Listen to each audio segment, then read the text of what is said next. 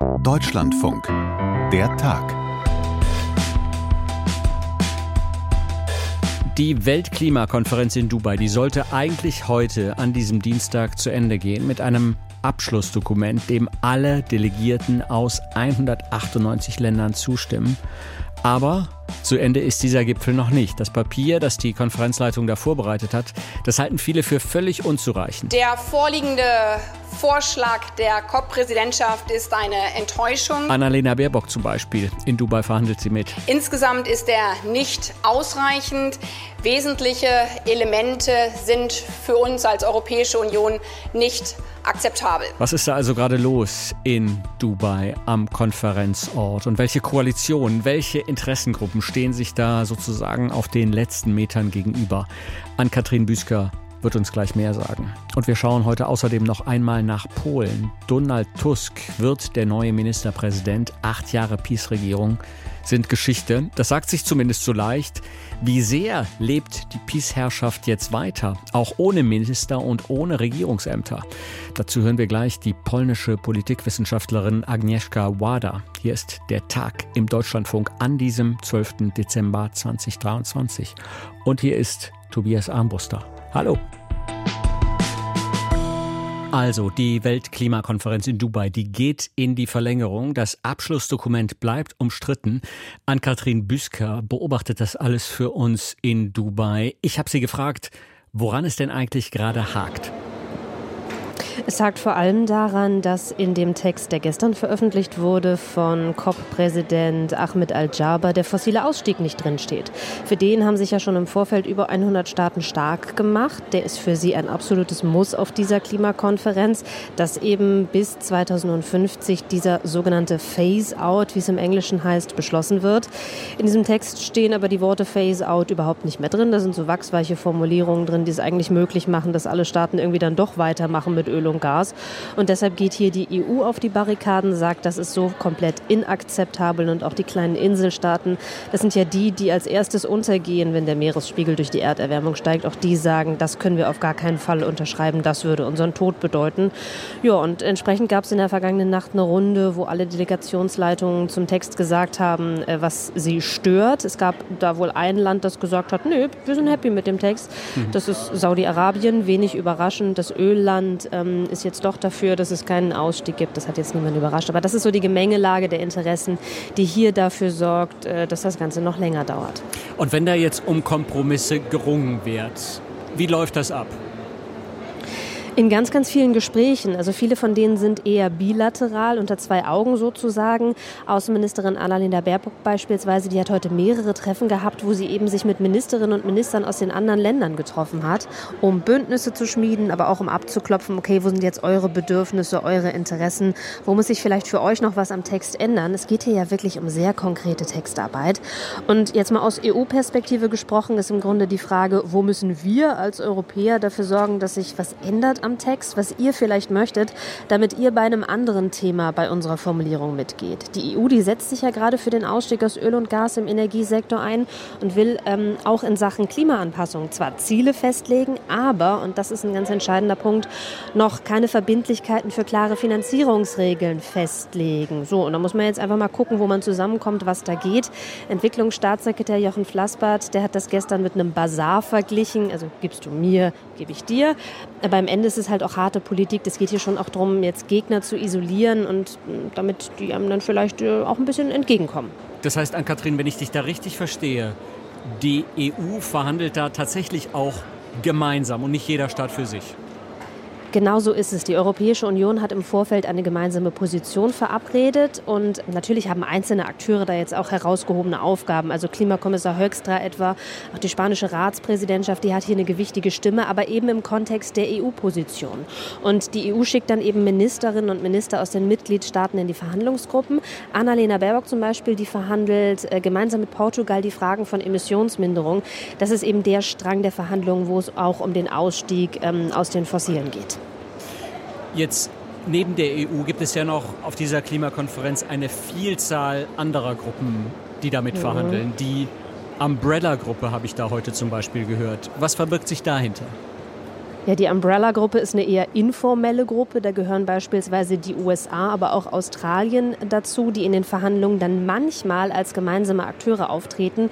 Neben solchen informellen äh, Gruppen gibt es dann auch noch andere Formate, die auch wirklich organisatorische Strukturen haben, die sie vertreten. Zum Beispiel ein gemeinsames Logo, auch gemeinsame Pressearbeit. Die sogenannten AOSIS-Staaten etwa, die sind ein solches Bündnis, in dem sich eben die kleinen Inselstaaten organisieren. Es gibt dann die afrikanische Gruppe, die Gruppe der arabischen Staaten, die organisieren sich eher durch ihre räumliche Zuordnung. Mm, und dann gibt es noch Bezeichnungen, die auch wirklich für offizielle Definitionen der Vereinten Nationen stehen. Die LDCs beispielsweise, das sind die am wenigsten entwickelten Länder. Da definieren die Vereinten Nationen also diese Gruppe über den sozioökonomischen Status. Und dann gibt es auch die Gruppe der 77, die sogenannten G77. Das wiederum ist ein offizieller Zusammenschluss von Entwicklungsländern innerhalb der Vereinten Nationen, sind mittlerweile 134. Man spricht aber hier immer noch von den G77 und China.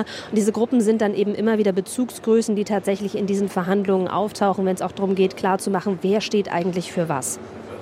Also Entwicklungsländer auf der einen Seite, Industrieländer auf der anderen Seite. Das ist ja eine Aufteilung, die man auf solchen Klimakonferenzen sehr oft hört. Gerade natürlich, wenn es darum geht, wer Geld bezahlt.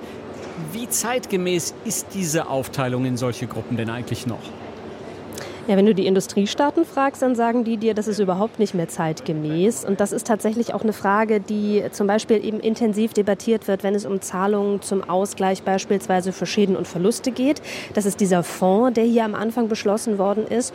Oder jetzt eben auch die fraglichen Zahlungen für Klimaanpassung. Da sagen eben die Entwicklungsstaaten, also die, die als solche definiert werden, dass da vor allem die Industriestaaten in der Pflicht seien, weil der Reichtum auf fossilen Geschäftsmodellen beruht. Also historisch betrachtet durch die Industrie Industrialisierung hatten natürlich die Industrieländer einen größeren Ausstoß an CO2. Darum die Verantwortung für die Klimakrise. Aber die Welt hat sich ja weiterentwickelt. Und zur Wahrheit gehört eben auch, dass einige Entwicklungsländer im Grunde eigentlich gar keine mehr sind, sondern die neuen Industriestaaten. Ich sage nur China, das hat inzwischen einen Pro-Kopf-Ausstoß wie Deutschland. Aber auch die Golfstaaten mit ihrem teilweise zweistelligen Pro-Kopf-Ausstoß. Da hatten wir ja letzte Woche hier im Podcast auch schon drüber gesprochen. Und ihrem wahnsinnigen Reichtum, den man hier auch in Dubai sehen kann. Also wenn es um Fragen der Klimagerechtigkeit geht, dann kann man schon die Frage stellen, ob diese Aufteilung noch so Sinn ergibt. Und mit Blick auf diese Gruppen, die ich auch gerade geschildert habe, da liegen teilweise Welten tatsächlich zwischen den einzelnen Akteuren. Die arabische Gruppe, da sind sowohl die reichen Ölstaaten drin, aber zum Beispiel auch der Irak. Und der ist ja massiv vom Klimawandel auch getroffen. Die mesopotamischen Sümpfe trocknen aus und ist vollkommen arm und zerrüttet. Und entsprechend sind dann die Interessen eigentlich auch unterschiedlich. Und genau das wiederum könnte auch eine Strategie für Verhandlungen sein, wenn wir nochmal die EU-Perspektive einnehmen. Also möglicherweise so alte Bündnisse irgendwie zu knacken und dann den benachteiligten Akteuren irgendwie entgegenzukommen, um sie so dazu zu bringen, dass sie den fossilen Ausstieg nicht blockieren. Ann-Kathrin, jetzt ist es 4 Uhr hier bei uns in Deutschland, bei euch in Dubai 7 Uhr. Was schätzt du, wie, wie wird das da jetzt in den kommenden Stunden weitergehen? Wir warten jetzt noch auf den Textentwurf und wenn der da ist, werden sich alle darüber beugen und weiter kann ich nicht in die Zukunft schauen, weil hier alles möglich ist. Und um dich herum, höre ich das richtig, wird schon abgebaut oder ist schon abgebaut? nee, hier ist noch nicht abgebaut. Im Pressezentrum sind alle noch kräftig am Arbeiten. Ich habe eben sogar gesehen, äh, die KollegInnen von Associated Press International, die haben sich hier gerade ähm, Luftmatratzen ins Pressezentrum geholt, um die Nacht hier verbringen zu können. Ann-Kathrin, dann hoffe ich, dass du äh, zumindest deine Nacht im, im, Hotelzimmer verbringen kannst. Ich hoffe es auch. Äh, und wir sind mal gespannt, wie das weitergeht. Auf jeden Fall halten wir alle hier im Podcast auch morgen wieder auf dem Laufenden über das, was da in Dubai passiert. An Katrin Büsker, vielen Dank. Gerne. Dziękuję Polsko, to jest naprawdę wspaniały dzień. Danke, Polen. Es ist ein toller Tag. Nicht nur für mich. Donald Tusk war das gestern im polnischen Parlament sondern auch für alle, die die langen Jahre tief geglaubt haben, dass es irgendwann besser sein wird. Dass wir die Dunkelheit und das Böse verjagen werden. Und es ist geschehen. Donald Tusk also. Er war schon mal Ministerpräsident vor zehn Jahren. Er war EU-Ratspräsident und bei der Parlamentswahl im Oktober, da ist er angetreten als Spitzenkandidat der Bürgerplattform. Jetzt wird er also wieder Regierungschef in Polen. Die Mehrheit der Abgeordneten im Parlament hat er schon hinter sich. Morgen am Mittwoch soll schon sein Kabinett vereidigt werden. Und das alles nach acht Jahren Peace-Herrschaft in Polen.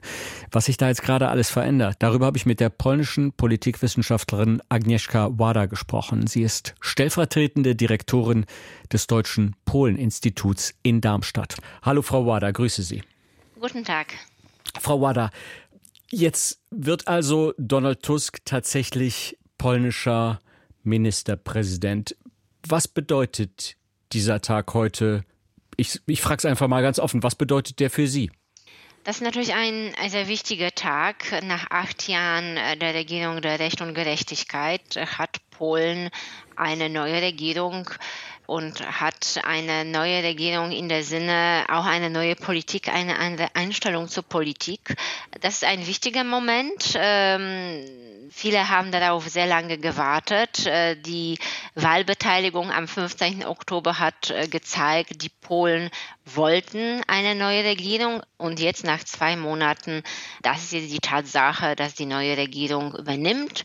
Äh, mit dem Donald Tusk als Premierminister, der gut bekannt ist, mit einem Plan, mit einem Programm, das auch gut bekannt sind, ist. Insoweit, das bedeutet schon einen neuen Start.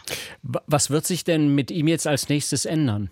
Es gibt Sachen, die sich sofort ändern werden und äh, äh, Politikfelder, wo man eher warten muss. Also was sich sofort ändern wird, wird der Stil der Politik auch gegenüber der Europäischen Union. Das ist gerade wichtig und deshalb erwähne ich das an dem ersten Platz, weil jetzt gerade der Europäische Rat in dieser äh, Woche anfangen soll.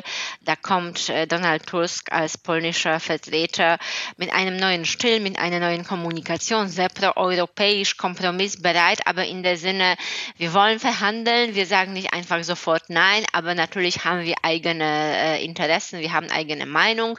Das wird schon ein harter Partner sein, aber nicht wie die da bis jetzt war.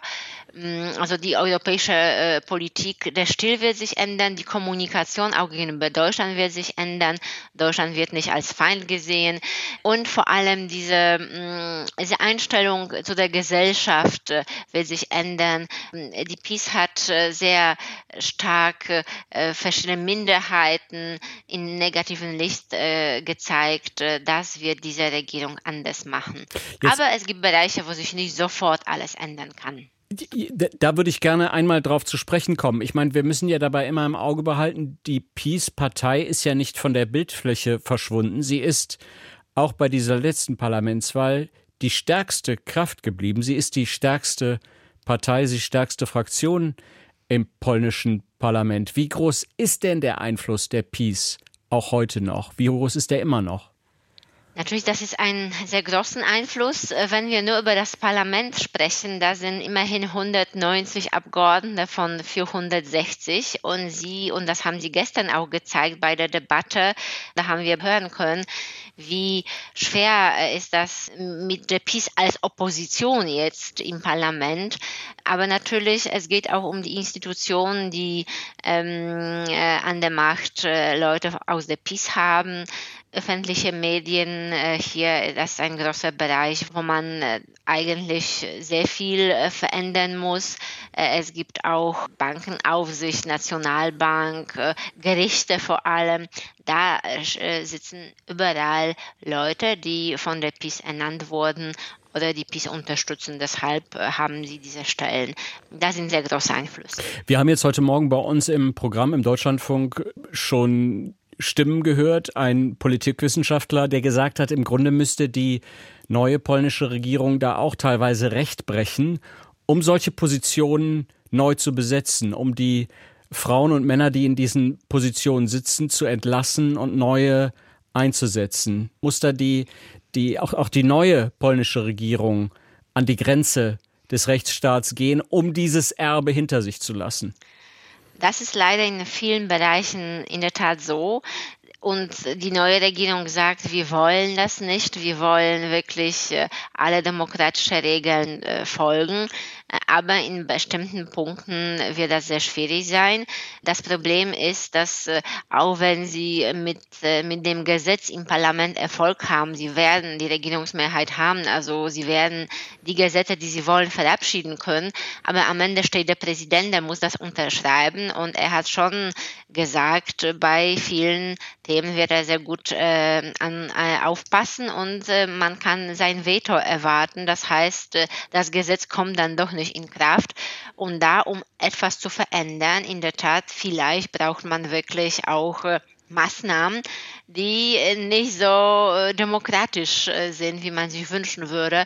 Wie die neue Regierung das regeln wird, das haben sie natürlich nicht verraten wollen, äh, aus guten Gründen. Sie wollten einfach nicht, dass die Peace noch weitere Maßnahmen vorbereitet in der Zwischenzeit. Ähm, aber äh, das wird bestimmt sich in den kommenden Wochen und Monaten zeigen. Also Sie haben schon gesagt, da ist äh, Konfliktstoff vorprogrammiert, auch weil der Präsident ja bis auf weiteres ein Peacemann bleiben wird. André Duda, sein Name. Frau Wada, ich habe jetzt gestern, erinnere ich mich, eine Rede gehört von Donald Tusk im polnischen Parlament. Und ich habe sie vorhin auch schon mal hier in der Anmoderation zu unserem Stück eingespielt. Da hat Donald Tusk schon fast so ein bisschen den Eindruck erweckt in dieser Rede, als sei Polen jetzt nach acht Jahren Peace von einer Diktatur befreit. Er, spricht da immer von der Dunkelheit, die das Land jetzt hinter sich lässt und dass es jetzt wieder zurückkehrt in die Freiheit. Wie sehr spaltet Donald Tusk mit solchen Worten? Er spaltet äh, so viel, wie auch die Peace gespaltet hat. Also ich würde sagen, äh, die, äh, die Spaltung bleibt leider äh, tief in der polnischen Gesellschaft. Donald Tusk selbst ist sehr, sehr so eine Figur, die ja in der Tat auch spaltet, selbst äh, als Politiker. Die Peace-Wähler sehen äh, ihn als Verräter, als deutscher Agent. Das hat auch der Jarosław Kaczynski, der hat gestern gerade noch am Abend von dem Sejm, äh, im Sejm gesagt, sie sind äh, der deutsche Agent. Äh, so wird Tusk von der PiS wahrgenommen und dargestellt.